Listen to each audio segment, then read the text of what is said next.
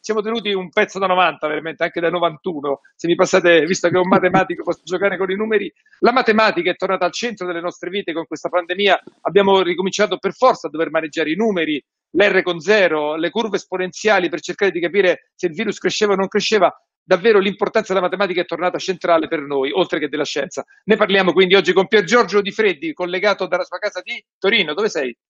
Buongiorno a tutti, sì, sono a Torino, in effetti chiuso qui da, da, quasi tre mesi, anche perché benché si sia ormai riaperto, io continuo a fare ancora gli esercizi spirituali e finisco un libro sull'infinito, quindi avevo bisogno di tempo per scrivere sull'infinito.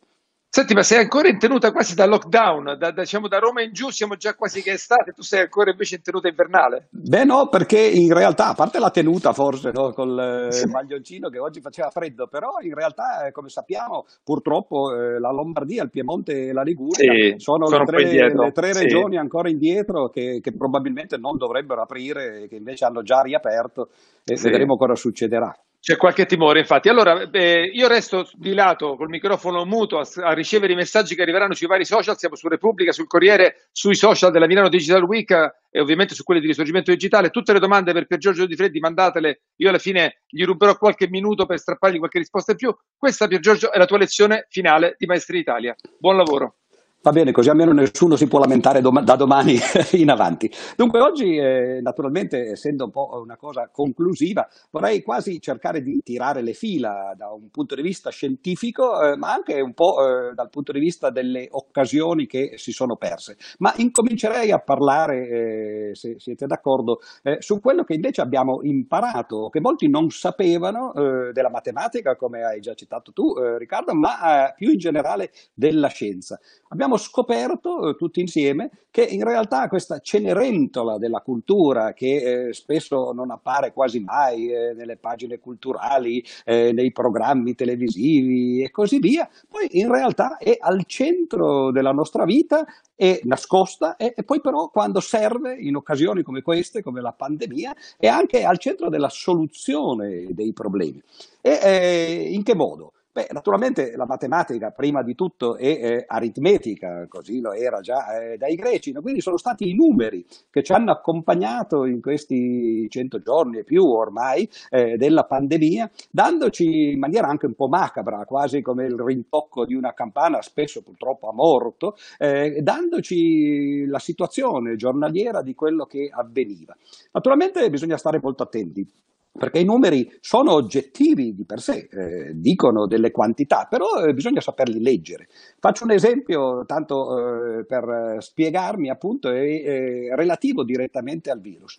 Ad esempio, se chiedessi, ormai tutti le conosciamo, queste cifre le abbiamo viste tutti i giorni, ma se chiedessi qual è lo Stato che eh, ha avuto il maggior numero di, eh, di, casi, anzitutto di contagi, e poi il maggior numero di morti, tutti immediatamente diremmo, beh, certamente gli Stati Uniti, che sono arrivati ormai ormai a superare i 100.000 morti e addirittura per metterlo in contesto storico, ormai i giornali americani dicono abbiamo avuto più morti che in tutte le guerre che abbiamo combattuto nel dopoguerra dalla Corea in avanti, compreso il Vietnam. In Vietnam ce n'erano stati 50.000, ormai in America sono superati i 100.000. Però eh, ecco, questo è un uso un po' improprio, diciamo così, dei numeri, perché i numeri degli Stati Uniti vengono dati globalmente. Sappiamo che eh, c'è stato un milione e mezzo di eh, contagiati, appunto, e 100.000 morti. Però gli Stati Uniti sono 300 milioni circa di abitanti e sono l'analogo dell'Europa.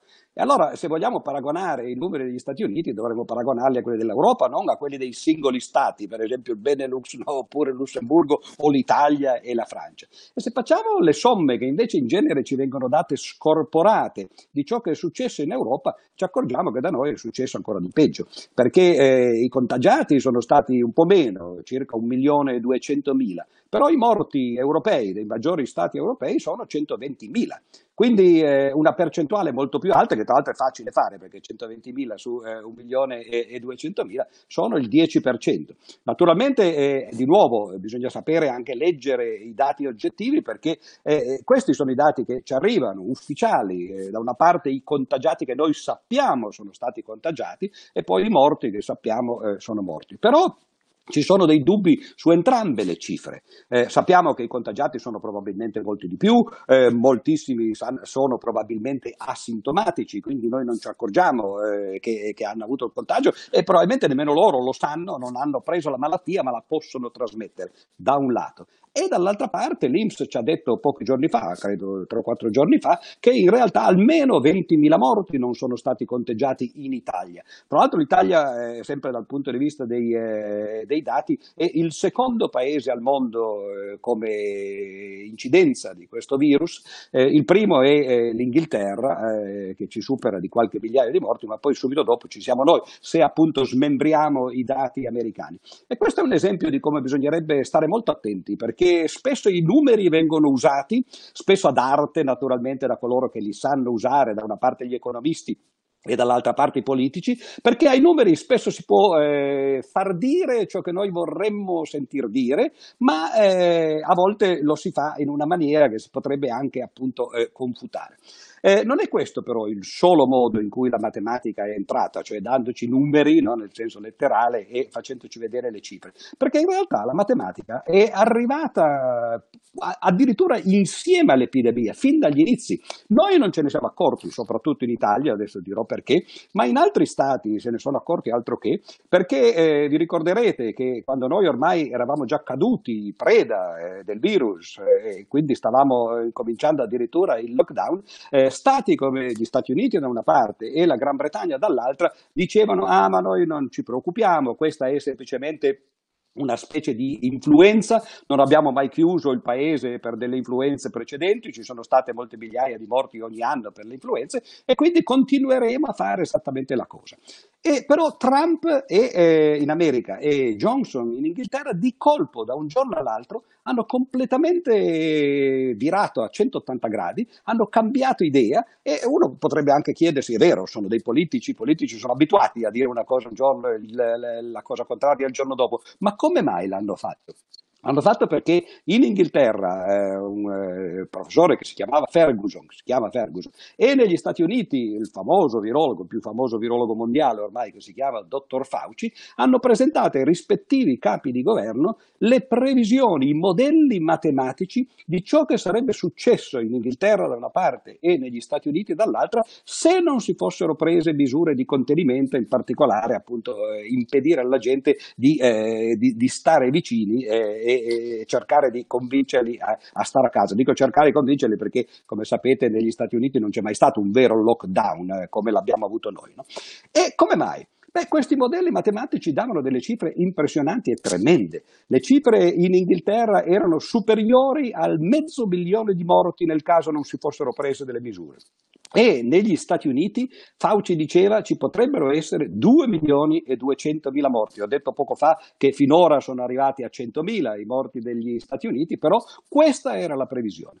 Ora, eh, che cosa sono questi modelli matematici? Beh, sono eh, ovviamente delle curve delle previsioni che i matematici hanno fatto base, su, sulla base ovviamente dei dati dati e forniti eh, dai virologi, in base all'incidenza del contagio e alla mortalità che si poteva dedurre a partire dai casi di Wuhan della Cina e poi già anche da quelli dell'Italia. Infatti noi siamo stati un po' un caso di studio per gli americani soprattutto perché abbiamo fornito praticamente la materia bruta di eh, questi modelli. E questi modelli come, come funzionano? Beh, si tratta di eh, cercare di fare delle curve, mettere su dei grafici quello che è successo, il rapporto per esempio tra i morti e i contagiati, oppure tra i contagiati e la popolazione, quindi sapere qual è la percentuale della popolazione che verrà contaminata e contagiata, e poi cercare di prevedere, di capire che tipo di curva è questa. È una curva che cresce molto velocemente, ormai sappiamo tutti il nome addirittura no, esponenziale o addirittura super esponenziale, cioè con un asintoto verticale che poi porterebbe tutti a morire, ovviamente anche se non è questo che poi succede nella vita eh, reale, oppure una curva di cui ci possiamo fidare che cresce più lentamente e per la quale quindi non dobbiamo preoccuparci troppo e possiamo prendere delle misure eh, un po' più eh, discrete di quelle traumatiche che poi è stato necessario prendere. Ecco che cosa servono i modelli matematici. Modelli matematici che si fanno dovunque. Anzi, addirittura potrei dire che senza i modelli matematici la scienza non sarebbe scienza, perché la scienza, a differenza delle altre imprese intellettuali che l'uomo ha messo in campo negli ultimi millenni eh, o qualche decina di migliaia di anni, in realtà è l'unica che non soltanto dice secondo me le cose vanno così, ma dice secondo me le cose vanno così e per dimostrarti che ho ragione, domani per esempio potresti vedere questa cosa. È stato fatto per esempio nell'Ottocento in maniera eh, spettacolare quando si è scoperto un nuovo pianeta e lo si è scoperto perché il pianeta più vicino a lui, sto parlando di eh, Urano e Nettuno, il, il pianeta più vicino a lui si muoveva in una maniera un po' strana. In che senso strana? una maniera che non era perfettamente coincidente con le previsioni che gli scienziati, eh, a partire da Newton, avevano fatto. E allora ci fu qualcuno che disse, ma forse queste, queste, perturbazioni dell'orbita derivano dal fatto che c'è un altro pianeta che interferisce con questa orbita. E allora l'idea fu, se c'è un altro pianeta, come dovrebbe essere fatto? Dove dovrebbe stare? Si calcolò l'orbita di questo fantomatico pianeta, ad un certo punto si disse agli astronomi, secondo noi ci dovreste guardare lì e lì dovreste trovare un pianeta nuovo. E infatti così fu. Ecco, queste sono le previsioni. La scienza funziona in questo modo e funziona, ha funzionato per esempio appunto nel Settecento e nell'Ottocento soprattutto per l'astronomia, ma man mano che la scienza poi ha invaso campi diversi, e beh, ovviamente ha cominciato a funzionare non soltanto nella fisica, ma ad esempio nella chimica, nella biologia e ormai addirittura anche nella medicina, ma non soltanto nelle assicurazioni. Quando voi fate un'assicurazione, per esempio, per la macchina oppure un'assicurazione per la vita o per le malattie, e, e ovviamente le compagnie assicurative vi chiedono dei dati che poi usano per eh, calcolare quanto dovreste pagare in questa assicurazione perché riescono a calcolare qual è il loro rischio. Ecco, vedete come tutto questo è entrato di prepotenza nella nostra vita in questo periodo perché si è applicato legato direttamente a questa pandemia. Ho citato la chimica, per esempio. La chimica ovviamente è fondamentale per poter fare la sequenziazione del, del DNA o dell'RNA eh, dei virus, che a seconda dei casi appunto no, sono dei eh, filamenti o dell'una o dell'altra molecola, cercare di capire che tipo è questo virus. Per esempio, recentemente ho visto una bellissima simulazione in cui eh, si vede il virus partire da Wuhan, dalla Cina, con un certo colore che ovviamente è, è, semplicemente convenzionale, arriva in Europa e negli Stati Uniti e questo colore comincia a cambiare perché il virus cambia, ci sono mutazioni, questo ce l'ha insegnato eh, ovviamente la biologia moderna, era stato intuito eh, in realtà da Darwin ormai più di 150 anni fa e, e cominciamo a vedere che certo c'è arrivato un virus dalla Cina, ma i virus che noi abbiamo oggi nei vari stati addirittura all'interno dei vari stati sono dei virus leggermente diversi, che hanno dei comportamenti a volte anche loro ovviamente diversi, perché poi il DNA e l'RNA sono quelli che determinano eh, la vita, diciamo così, eh, molto temporanea, perché poi i virus formalmente non sono eh, esseri viventi, si attaccano, sono dei parassiti, si attaccano a coloro che lo sono, come noi, per poter appunto riprodursi e sopravvivere. E quindi questo spiega o spiegherà, soprattutto quando poi si faranno studi dettagliati di ciò che è successo in queste settimane e in questi mesi, spiegherà come mai, per esempio, in certe regioni di uno stesso Stato, ad esempio io sto a Torino e, la Lombardia, il Piemonte e la Liguria sono state colpite in maniera molto diversa dal resto d'Italia e soprattutto dal resto del sud Italia, ma eh, anche all'interno, eh, eh, all'interno per esempio della comunità europea gli Stati hanno reagito diversamente, ci possono essere naturalmente virus leggermente diversi che influiscono appunto in maniera diversa o ci possono essere caratteristiche delle varie etnie o vari, delle varie popolazioni che vivono in questi Stati che reagiscono diversamente allo stesso virus. No? E quindi cominciamo a capire che il mondo è una cosa estremamente complicata. E naturalmente tutte le branche della scienza, ho citato appunto già la matematica, la chimica, eh, la, la, la, la, biochimica poi per fare le, le, sequenzazioni, ovviamente la medicina che è quella che poi ci ha permesso eh, anzitutto di affrontare questo virus in una maniera che per la prima volta nella storia dell'umanità, credo, è stata diversa da quello che eh, ci hanno raccontato gli storici e, e gli scrittori della antiquità. Prendete per esempio Lucrezio, il De Rerum Natura, la fine di questo capolavoro letterario e di divulgazione scientifica è la peste di Atene, che ovviamente veniva dagli storici, dagli storici, era già stata raccontata prima da Tucidide, però raccontata come se fossero appunto delle calamità che non si capiva da dove arrivavano, come mai e soprattutto che non si potevano affrontare. Noi oggi siamo fortunati a vivere in una pandemia, in un mondo però che è tecnologico e scientifico e che ha dietro questo background che permette di capire cosa potrebbe succedere, di prendere delle misure che reagiscono quasi giornalmente a quello che è, è effettivamente successo. Ora, queste sono eh, appunto le buone notizie. Abbiamo scoperto che la scienza, eh, che sarà appunto una cenerentola nel mondo culturale, è, di colpo è arrivata eh, alla ribalta eh, in primo piano e, e, abbiamo scoperto che appunto la scienza non solo c'è, ci spiega che cosa sta succedendo, ma ci dice anche cosa dovremmo fare. E qui possiamo passare alla seconda parte di eh, questa nostra chiacchierata, cioè quello che dovremmo fare, ma le occasioni che abbiamo perduto e, e che in realtà stiamo perdendo. Come mai? Beh, perché eh, ovviamente avete notato in questi ultimi giorni, eh, in queste forse paio di settimane, due o tre settimane, che comincia ad esserci una tensione da una parte ci sono gli scienziati che dicono sì, è vero, eh, la, la, la, situazione è questa e dunque bisognerebbe fare così. E dall'altra naturalmente ci sono le persone normali, ci siamo noi, noi che eh, abbiamo un lavoro magari e che non possiamo andare al lavoro, che abbiamo, avremmo uno stipendio magari un introito e che invece eh, abbiamo visto chiudersi il rubinetto eh, del, delle entrate e naturalmente eh, bisogna cominciare a mediare tra questi due estremi.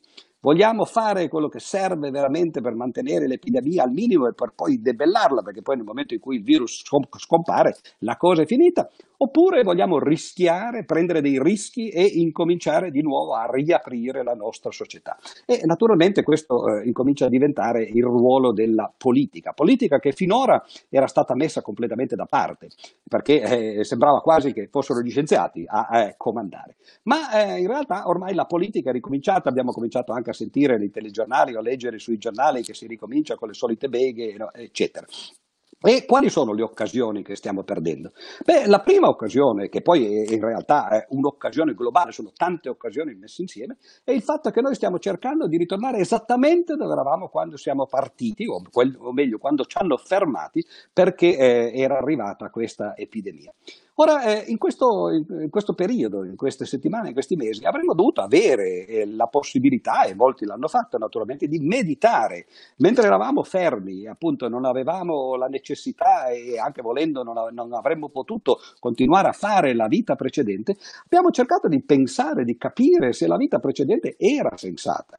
Anzitutto se in parte quello che ci è capitato non è anche causa del fatto che vivevamo in un certo modo. Ho citato poco fa eh, le regioni che in Italia sono state più colpite, prima avevo citato per esempio gli Stati Uniti, sappiamo che eh, la parte più colpita degli Stati Uniti è New York. Eh, non a caso eh, forse sono state le eh, nazioni più industrializzate e all'interno delle nazioni i centri più industrializzati che hanno sofferto di più per questo virus. Come mai?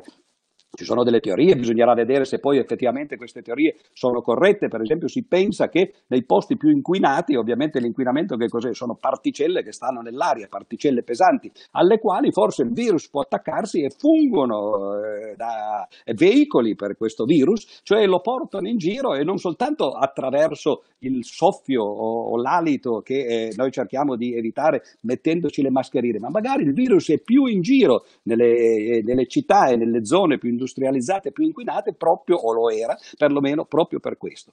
Una delle cose che abbiamo visto però durante il lockdown era che eh, l'inquinamento si è molto ridotto, ovviamente non si andava più in automobile, le fabbriche non eh, immettevano più nell'atmosfera i fumi, i residui tossici che eh, in realtà avevano provocato fino a qualche settimana prima dell'arrivo del virus tutte queste grandi manifestazioni per la green economy, eh, per il pianeta, eccetera, che avrete visto eh, sono completamente passate in secondo piano ormai anche nella riapertura, perché ormai ci sono altri problemi. Però eh, non dovremmo dimenticarci che effettivamente eh, vivevamo e probabilmente ricominceremo a vivere in un modo che eh, è poco razionale e poco scientifico. Faccio di nuovo degli esempi anche numerici per capire meglio la cosa. In Italia ci sono stati 33.000 morti, che sono una cifra molto grossa naturalmente, e poi come diceva il poeta John Donne, ogni volta che suona la campana ricordati che la campana suona per te, no? che poi prese Hemingway a titolo di un suo famoso romanzo. No? Ora, 33.000 eh, morti sono eh, una, un prezzo enorme che abbiamo pagato, naturalmente avremmo pagato molto di più se non ci fosse stato il lockdown, no? quindi ne abbiamo evitati tanti, ma quelli purtroppo eh, non ci sono più. Però eh, ci dimentichiamo che ogni anno in Italia, per esempio, ci dice l'Istituto Superiore della Sanità, muoiono eh, italiani 70.000 persone per il tabacco, cioè eh, per, per ragioni legate al fumo, ad esempio. E c'è qualcuno che pensa di fare qualche cosa per il fumo? Assolutamente no. Chi è che commercia il fumo? Chi è il pusher, diciamo così, no, di questa droga? Beh, la cosa interessante e tragica da un certo punto di vista è che il pusher è lo Stato stesso. Eh, il tabacco in Italia, come in molti paesi del mondo, è monopolio di Stato. È lo Stato che commercia un, uh, un prodotto, come le sigarette, che poi in realtà provocano il doppio dei morti che il virus ha provocato finora. Forse dovremmo cominciare a pensare, a ripensare queste cose. Ricordo che, visto che stiamo parlando di scienza, molti anni fa eh, facevo una conversazione con Renato Dubecco, che era stato un grande italiano, uno dei nostri premi Nobel per la medicina, e eh, parlavamo appunto di queste cifre. E, e io gli chiesi, ma eh, come mai da noi, eh, soprattutto negli Stati Uniti, si fa tanto cancan, per esempio, per la droga, che uccide alcune centinaia, massimo migliaia di persone all'anno, e non se ne fa invece per il tabacco? Attacco. E Dulbecco, che aveva preso eh, la battaglia, diciamo così, la bandiera del, della lotta al tabacco, fin dal momento in cui gli diedero il premio Nobel, disse voglio sfruttare questa popolarità che mi è arrivata per fare qualcosa di bene per l'umanità, se possibile, no? lui mi disse molto semplicemente, beh, la cosa è molto semplice, perché il tabacco si coltiva in Virginia e la droga arriva o dalla Colombia o dal Triangolo d'Oro in Birmania no? e nel, nel Medio Oriente. Cioè, in altre parole, il tabacco fa tutte queste vittime, nessuno ne parla, lo Stato stesso lo commercia perché c'è un interesse economico. E questa è una delle tante cose che forse dovremmo rivedere nella nostra vita. Ma ce n'è un'altra ancora più importante, eh, per la quale siamo tutti colpevoli, me per primo, che non sono vegetariano, ed è l'uso sconsiderato che facciamo degli animali da una parte, e sappiamo che c'è un rapporto molto stretto fra l'uso degli animali eh, che abbiamo fatto, soprattutto in Cina, e il virus che ci è arrivato. I virus arrivano di lì, passano passano dagli animali agli uomini e poi diventano appunto eh, epidemie che vietano vittime. E, e, qual è il problema della carne? La carne è così buona, non ci piace così tanto mangiarla, a me stesso appunto che non sono, come dicevo, un vegetariano. Beh, il problema è che la carne è, è in realtà un alimento di secondo grado. Per poter mangiare la carne gli animali che noi eh, cuciniamo e prima alleviamo devono mangiare pure loro e quindi bisogna ovviamente produrre del mangime per gli animali che poi noi mangeremo. Cioè invece di mangiare direttamente i vegetali, eh, che eh, come potremmo fare, come fanno tanti vegetariani e addirittura tanti stati vegetariani, l'India per esempio è uno stato in cui addirittura ci sono delle zone come il Gujarat che sono proibizioniste, impediscono di mangiare la carne, però lì c'è una cultura diversa. E eh, pensate, il 90% a proposito di numeri, il 90% delle coltivazioni mondiali sono dedicate alla, alla, produzione di mangimi per eh, gli animali che poi eh, verranno eh, cucinati e mangiati eh, dagli uomini. Quando noi parliamo per esempio di Bolsonaro, Bolsonaro è un presidente eh, tragico per il Brasile, tra l'altro ha detto fin dalla campagna elettorale che lui avrebbe continuato a deforestare l'Amazzonia. E gli ambientalisti giustamente dicevano ma insomma l'Amazzonia è uno dei pochi polmoni che sono rimasti nel nostro mondo. E se continuiamo a tagliare gli alberi no, cioè, ovviamente eh, no, la terra non respira. Se vogliamo fare una metafora.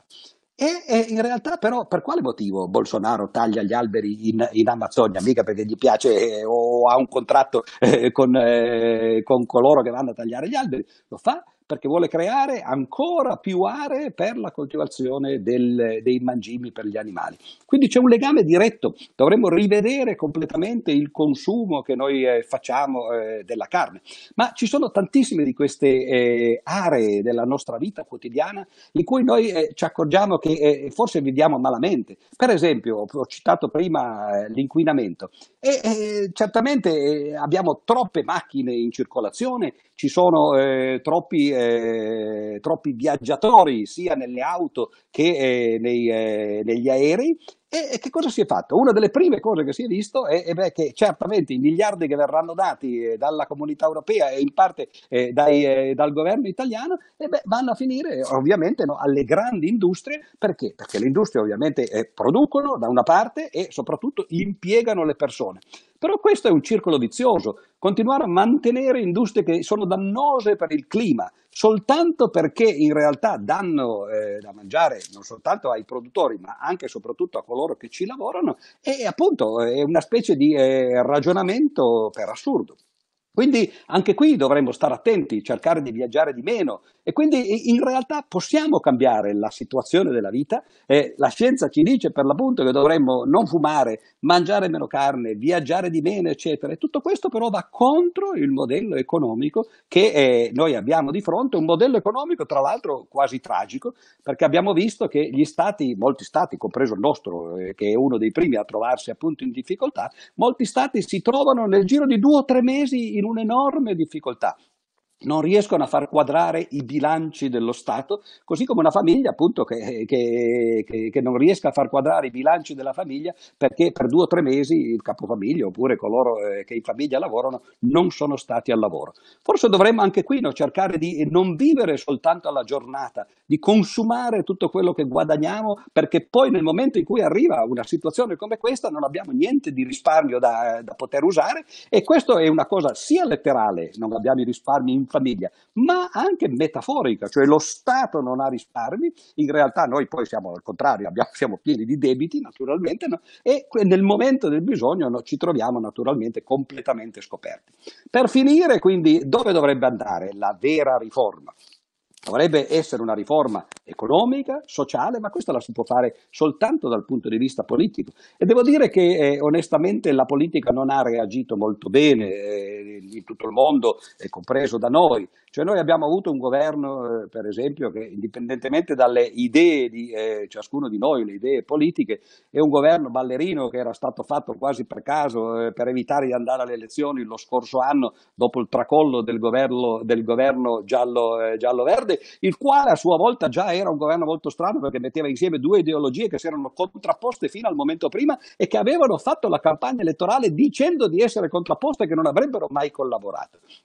Un governo degno di questo nome avrebbe anzitutto accettato che questa era una situazione straordinaria che doveva essere gestita non in maniera partigiana, nel senso deteriore della parola, cioè fatta e gestita semplicemente da una parte politica o due, quelle che in questo momento sono eh, insieme. Bensì ci sarebbe dovuto essere un governo di unità nazionale, sarebbe stato molto meglio nel senso che avremmo tutti sentito questo governo come nostro perché c'erano tutti quelli che ci rappresentavano e poi soprattutto credo che e questo però è fantascienza politica e quindi naturalmente l'ultima cosa che dico eh, e poi eh, sentiamo se ci sono naturalmente delle domande, io credo che eh, il vero insegnamento che il virus ci ha dato è che eh, ci dovrebbero essere le persone che conoscono eh, la situazione, i tecnici a governare. Il governo tecnico da noi è considerato quasi un anatema, ovviamente dai politici, quali per, per loro è, è, è, semplicemente la defenestrazione dal potere. No? Però un governo tecnico significa semplicemente che ci sono le persone che sanno fare un certo lavoro e che prendono la situazione. In questo momento ovviamente erano i medici perché eh, il, eh, il momento tragico era un qualche cosa che aveva a che fare appunto con un'epidemia e quindi ci volevano medici, virologi, chimici, biochimici, eccetera e che ci dicessero che cosa fare. Ma è sempre così, perché lo Stato è una macchina estremamente complessa. E io faccio spesso, eh, discutendo di queste cose, una metafora. Quando voi salite su un aereo, per esempio, che cosa, che cosa vorreste che il vostro pilota fosse?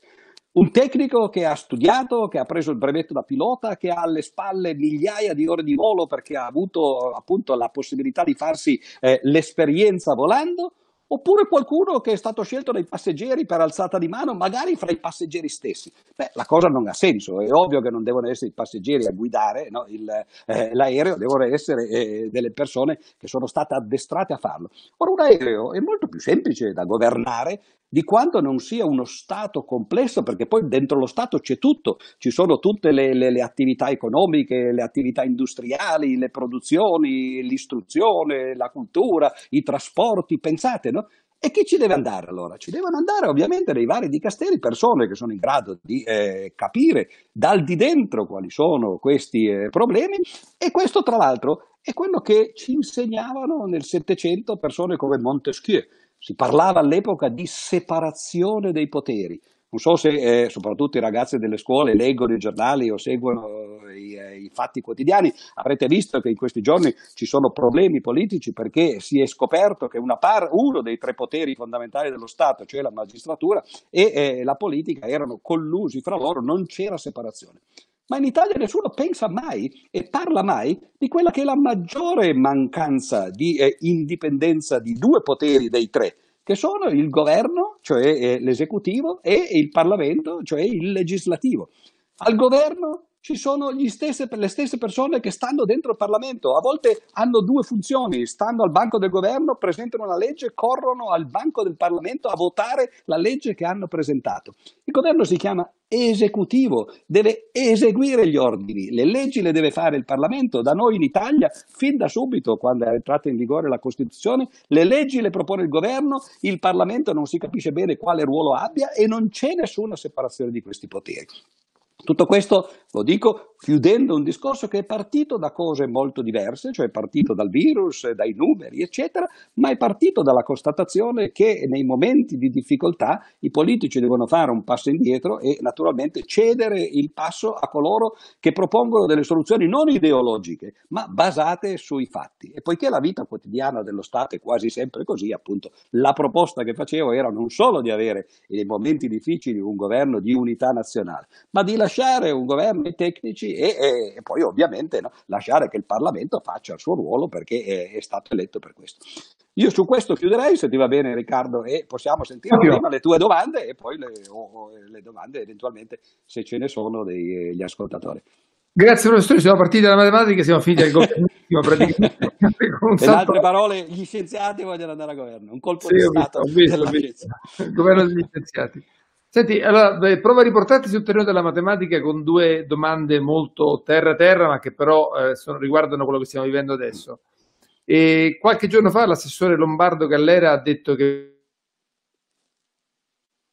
visto che eh, l'R con 0 in Lombardia è 0.5, eh, ci vogliono due persone per infettarne una, ovviamente tra, tra, travisando completamente il senso di quello certo, che certo. Possiamo spiegarlo questo R0 che è stato un, un numero così importante che è l'indice di contagio, che cos'è e perché è importante?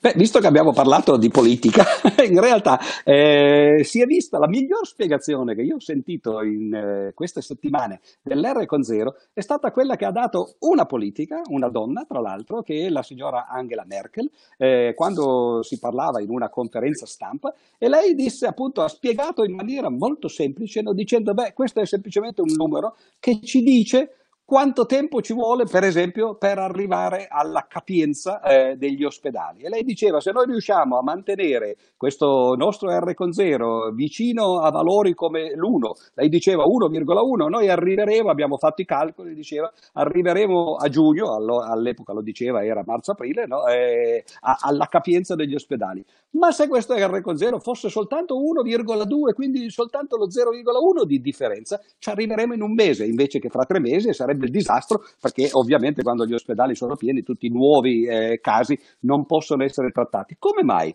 la signora Merkel ha avuto la capacità di fare eh, questa spiegazione così semplice? Tra l'altro io lo dico per coloro che hanno studiato matematica come fanno tutti gli studenti credo nelle superiori, R con zero non è altro che eh, la derivata, no? ci dice quanto eh, sta salendo diciamo così, la, eh, la curva no? Eh, dei, eh, dei, contagi. E la signora Merkel ha un dottorato in fisica. E allora lì si vede quello che io intendevo dire, cioè si può benissimo fare eh, il politico, però se uno dietro di sé ha un background anche scientifico è molto più attrezzato, soprattutto in un mondo così tecnologizzato e così scientificizzato come il nostro, per trattare meglio le cose. Ora, questo è quasi un caso raro, la Merkel è un'eccezione, però ce ne fu un'altra di una donna di nuovo in Inghilterra qualche anno fa che si chiamava Margaret Thatcher, eh, che aveva una politica naturalmente che io non condividerei, per esempio, che però aveva un dottorato in chimica e che quando arrivò a Downing Street si vantò non di essere la prima donna primo ministro inglese, ma di essere la prima scienziata. E fu lei poi, tra l'altro, uno dei fattori determinanti per la creazione del CERN. L'Inghilterra era contraria, in realtà, la classe politica inglese era contraria, e lei fu determinante nella creazione del CERN, che poi ha portato così tanti risultati, ovviamente nella fisica soprattutto. No? Quindi questo è per dire che, eh, certo, i concetti matematici che poi vengono studiati a scuola, sarebbe come studiare le derivate soltanto per perché ci dicono qualche cosa sulle funzioni che noi disegniamo. Derivata all'esempio più tipico che si può fare, la velocità per esempio, no? e il cambiamento del, del movimento. E l'R0 è la stessa cosa, è il cambiamento della, della velocità del contagio, questo potrebbe essere. Cioè scopriamo che le nozioni matematiche si possono applicare ovviamente no, a tutte le, le, le, le, cose della vita e, e, e, l'importante sarebbe anche insegnarle in questo modo a scuola e non fare soltanto queste cose no, che fanno cascare diciamo così, alcune parti del, del corpo agli studenti, cercare di rendere da una parte più attraente. le braccia volevi dire, lo so. sì, le braccia, le, orecchie, eccetera. Certo. Però si può rendere più attraente da una parte, cioè cercare di, di, di non essere come all'obitorio che uno se, seziona i cadaveri, si, si, magari quella è una cosa che bisogna fare, ma non è tanto piacevole. E dall'altra parte però far vedere come queste nozioni non sono astratte o non sono solo astratte, no? o a meglio, proprio perché sono astratte si possono poi applicare in un'enormità di situazioni, cosa che non sarebbe possibile se fossero state sviluppate solo per un motivo specifico. Senti, c'è un concetto matematico che molto, riguarda molto la nostra vita quotidiana, di cui si parla molto anche per la fase 2, per la fase 3 e per la riapertura, ed è il concetto di rischio zero. Cioè qualcuno dice che stiamo prendendo troppi rischi, ma il rischio zero esiste nella vita? Beh, zero, sai, certo, in teoria è un po', è un po come un limite, come direbbero i matematici, no? è, la, è, la, situazione ottimale. Eh, in parte ho già accennato a questo, quando dicevo eh, gli scienziati adesso ci stanno dicendo attenzione perché eh, rimettere tutta la gente fuori, se ricomincia a fare questa gente esattamente quello che faceva prima, e basta che ci sia uno che contagia anche soltanto una persona no? alla volta, poi piano piano incominciano ad esserci molti contagiati e la cosa esplode esponenzialmente. Dall'altra parte, appunto no, eh, eh, quindi questa era la, la, diciamo così, la, la, spinta degli scienziati. Dall'altra parte c'è la spinta di tutti gli, gli fattori economici, ovviamente, no? che da una parte si vuole produrre, dall'altra parte si vuole consumare no? e così via. E, e, quindi e, bis- si tratta di mediare. Ma la matematica è anche questo, non è soltanto una scienza fredda e, e assolutamente deterministica. Per esempio, fa parte della, matemati- della matematica la statistica e la probabilità.